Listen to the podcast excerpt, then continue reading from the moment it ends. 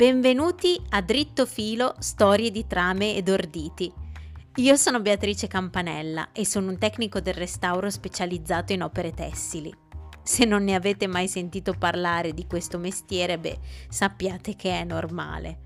Per me non si tratta soltanto di un lavoro, ma di una vera e propria passione che mi spinge a guidarvi in un mondo che per lo più è sconosciuto, ma molto affascinante. Dunque abbandonatevi all'avventura, fatevi avvolgere nelle trame di queste storie tessili e scommetto che non ne rimarrete delusi. Ben ritrovati alla sesta puntata di Dritto Filo. La scorsa volta ci eravamo lasciati parlando di quante differenti tipologie tessili possano essere realizzate con il solo intreccio dei fili di trama e di ordito. E in effetti possono essere veramente moltissime le combinazioni, non solo perché gli intrecci sono assai numerosi, ma anche perché i tessuti possono variare a seconda del materiale con cui vengono realizzati, pur mantenendo quella che ormai siamo bravissimi a chiamare armatura, ovvero l'intreccio di trama e di ordito. Prendiamo ad esempio eh, quella che è l'armatura più semplice di tutte, ovvero la tela. Sapevate che questa denominazione vale soltanto per i tessuti realizzati in fibre vegetali? Avete mai sentito parlare di tela di cotone, tela di lino, tela di canapa e così via. Infatti se prendiamo la stessa armatura e la realizziamo in seta, il tessuto che otterremo non si chiama più tela, ma si chiama taftà, parola che deriva dal persiano taftà che eh, significa torto, intrecciato, tessuto. Bene, oggi voglio raccontarvi qualcosina in più sulle fibre, in particolare su quelle che hanno consentito lo sviluppo della tessitura nel corso della storia. Partiamo col dire che le fibre tessili sono di due tipologie, naturali e artificiali barra sintetiche, ma avendo a che fare prevalentemente con tessuti antichi, in questa circostanza mi soffermerò solo su quelle naturali che conosco di più.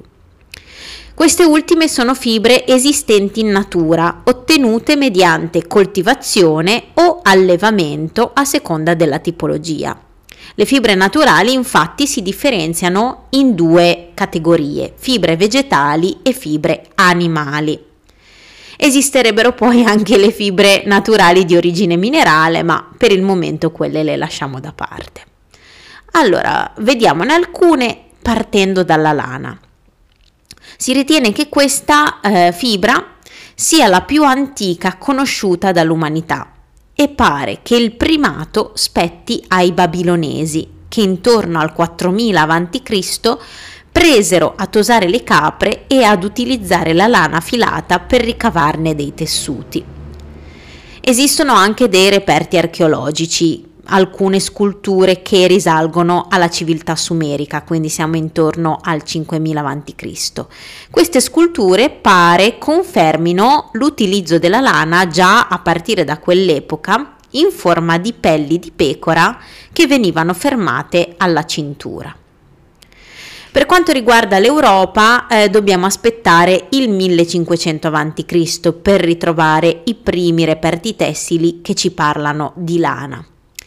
Sappiamo però che durante l'impero romano furono registrate le prime corporazioni di lanari ma eh, queste corporazioni diventano più celebri ovviamente nel Medioevo, quando la lana diventa una vera e propria industria capace di dare vita ad un commercio di portata internazionale. Passiamo eh, alla seconda fibra di origine animale, la seta. Questa fibra ha una storia assai lunga, pare infatti che la conoscenza dell'insetto produttore, che si chiama precisamente Bombix mori, risalirebbe addirittura al 6000 a.C.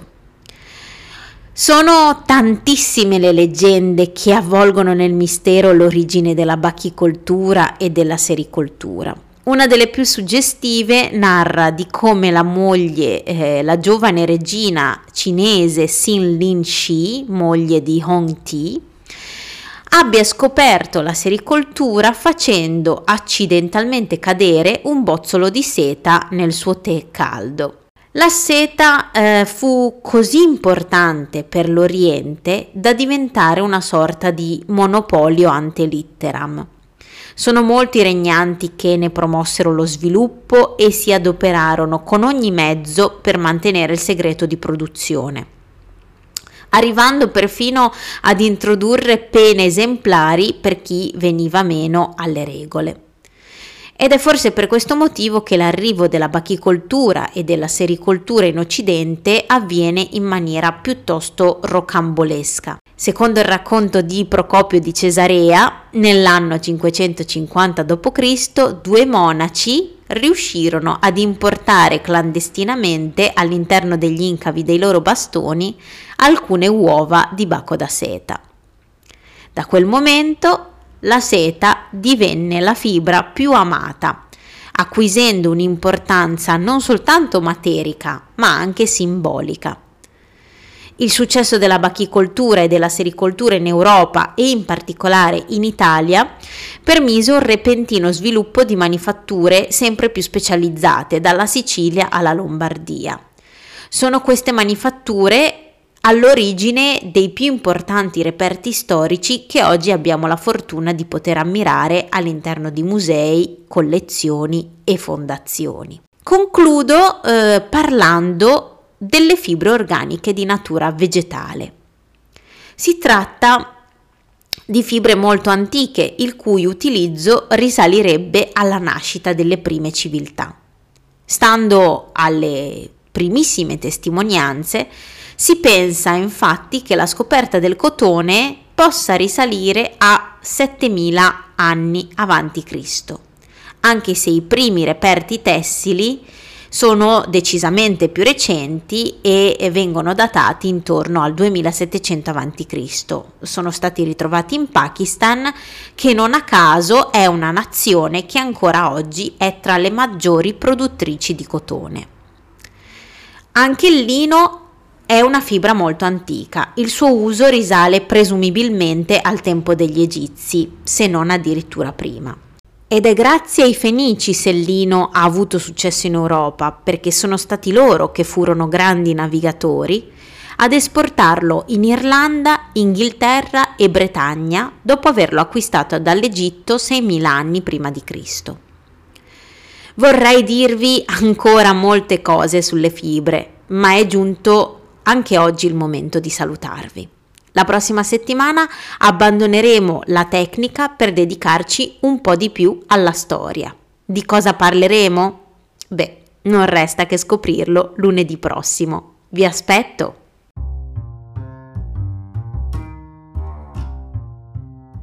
Grazie per aver ascoltato questa puntata di Dritto Filo, storie di trame ed orditi.